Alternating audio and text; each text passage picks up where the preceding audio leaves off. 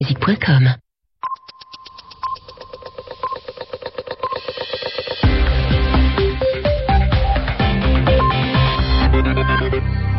Merci d'écouter Radio France Internationale. Il est 20h temps universel, 22h à Paris. Le journal en français facile. Kasongo Mwema Yamba Yamba. Avec Marie Casadebet, bonsoir. Bonsoir à tous. Roxana Saberi, la journaliste irano-américaine condamnée à 8 ans de prison pour espionnage, observe une grève de la faim depuis 5 jours en Iran. C'est Reza, le père de la jeune femme, qui donne l'information. Pas de panique, assure l'OMS face à la grippe porcine qui a déjà fait quelques 20 morts au Mexique. Rien n'indique que des mesures de restriction soient nécessaires. Législative anticipée en Islande, les électeurs se rendent en- au- encore aux urnes pour choisir le nouveau gouvernement. La coalition centre-gauche écolo devrait, sans surprise, l'emporter.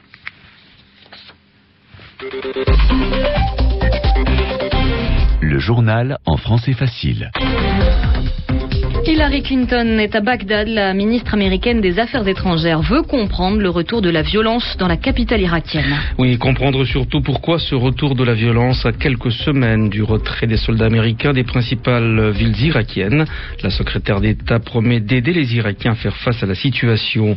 Hillary Clinton est arrivée sans prévenir au lendemain d'un attentat qui a fait au moins 60 morts et plus de 120 blessés dans la capitale irakienne. En relation avec cette nouvelle vague de violence, l'Iran a fermé un point de passage à sa frontière avec l'Irak. L'Irak où de nombreux pèlerins iraniens ont été tués cette semaine dans des attentats à la bombe. Toujours à propos de l'Iran, Roxana Saberi, la journaliste irano-américaine condamnée à 8 ans de prison pour espionnage en faveur de Washington, observe une grève de la faim depuis 5 jours maintenant. C'est son père, Reza Saberi, qui l'a annoncé. Je vous propose de l'écouter. Aujourd'hui, elle nous a appelé pour dire qu'elle avait entamé depuis maintenant cinq jours une grève de la faim. Comme l'appel était très court, moins d'une minute, je n'ai pas eu le temps d'en savoir plus sur son état de santé.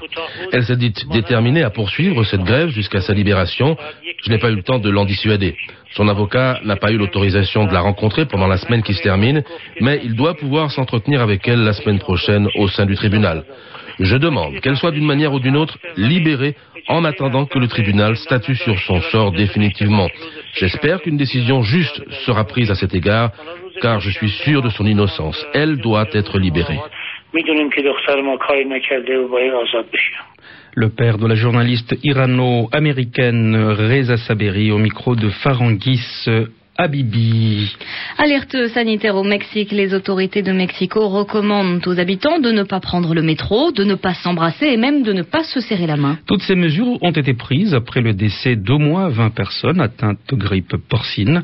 La maladie pourrait d'ailleurs être responsable du décès d'une cinquantaine d'autres personnes, jeunes adultes en bonne santé pour la plupart. L'OMS, l'Organisation mondiale de la santé, ne parle pas encore d'épidémie, même si elle s'attend à de nouveaux cas. Faisons le point sur place avec notre correspondant à Mexico, Patrice Gouy. Le ministre de la Santé a rassuré la population mais appelle les habitants de la capitale à redoubler de précautions. Il a déclaré qu'il n'y avait pas eu de décès de la grippe porcine depuis 24 heures à Mexico et que les services de santé avaient en stock un million de doses de médicaments antiviraux pour faire face à toute éventualité. La population est assez consciente que cette épidémie peut se transformer en pandémie. Elle accepte donc avec bonne humeur les mesures prises pour empêcher les rassemblements, que ce soit dans les cinémas, les restaurants, les boîtes de nuit ou encore les centres sportifs. Les gens devront donc rester chez eux cette fin de semaine ou aller respirer l'air pur à la campagne. Le match de football América-Atlanta aura bien lieu, mais à huis clos, sans spectateurs, il sera quand même retransmis à la télévision, ce qui fera une occupation. En province, la situation est confuse. Dans les États de San Luis Potosí et de Oaxaca, où il y a eu des morts, un dispositif de sécurité a été mis en place. Mais dans l'ensemble, il est difficile de savoir ce qui se passe, car si Mexico est une capitale internationale, dès que l'on est en province, personne ne cherche à savoir comment meurent les gens et surtout de quoi ils sont morts. Patrice Gouy, Mexico RFI. Huit cas sans gravité ont été enregistrés dans le sud des États-Unis. Et puis quelques 75 étudiants new-yorkais de l'école préparatoire St. Francis dans le Queens qui présentaient des signes de grippe ont passé des tests. L'école, elle, a fermé ses portes. Des élections législatives anticipées en Islande. Les quelques 230 000 électeurs sont encore euh, en vote ce samedi hein, pour choisir les 63 députés de leur Assemblée nationale. Et, sauf surprise, hein, Dominique de Courcelles, la coalition de gauche devrait l'emporter. Oui, euh, ce scrutin anticipé étant la conséquence directe de l'effondrement du système financier en octobre dernier, des violentes manifestations de rue et de la chute du gouvernement, il serait étonnant que les Islandais veuillent faire gagner le Parti conservateur qu'ils jugent responsable de l'état désastreux du pays. D'ailleurs, tous les sondages prédisent la victoire des sociaux-démocrates et de leurs alliés gauche-vert. Avec la majorité absolue au Parlement, ce serait une première pour la gauche. La très populaire première ministre par intérim, Johanna Sigurdardottir, devrait donc être confirmée à ce poste. Sa priorité sera de relancer l'économie du pays qui connaît depuis six mois chômage, inflation, dévaluation de sa devise, dettes publiques et privées.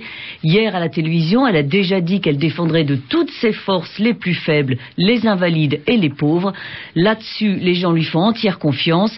Elle a été cinq fois ministre des Affaires sociales dans les gouvernements précédents et c'est cette fibre sociale qui l'a rendue si populaire qu'on la, surnomme partout dans le pays Sainte Johanna.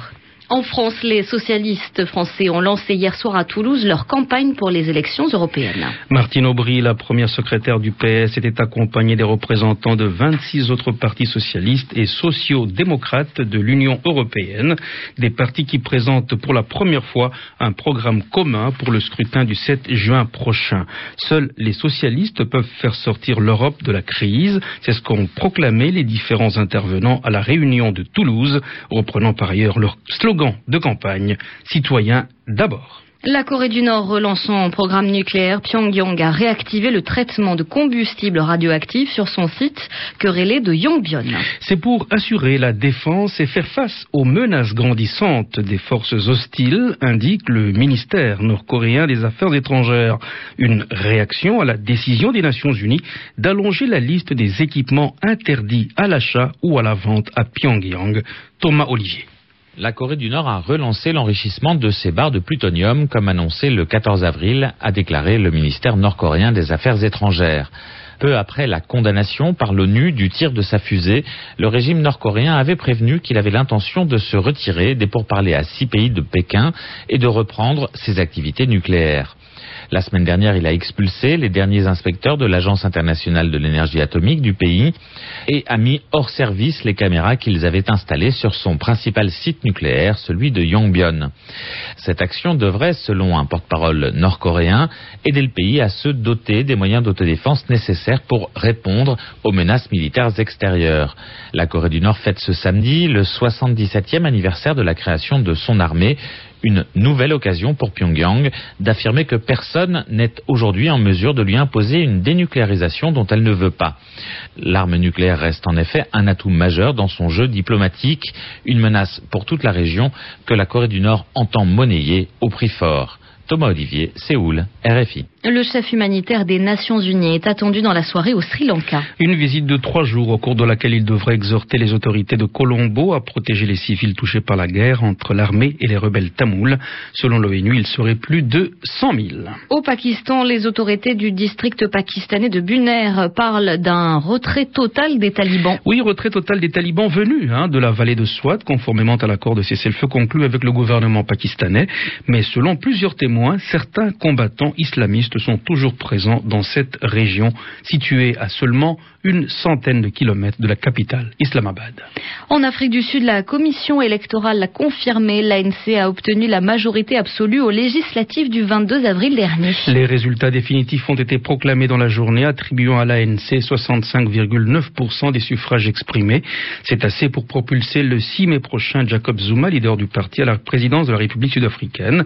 Jacob Zuma qui a salué la splendide victoire de son parti et qui a promis un gouvernement pour tous les sud-africains. Piero Razzonarivel est rentré samedi à Tananarive après sept ans d'exil forcé. Figure historique du régime de l'ancien président malgache Didier Ratsirk, dont il a même été vice-premier ministre, Piero Razzonarivel est la première personnalité de tout premier rang à rentrer à Madagascar depuis la chute de Marc Ravalomanan à la mi-mars. Et puis en football, la finale de la Coupe de la Ligue, les Girondins de Bordeaux reçoivent le Van Olympique Club.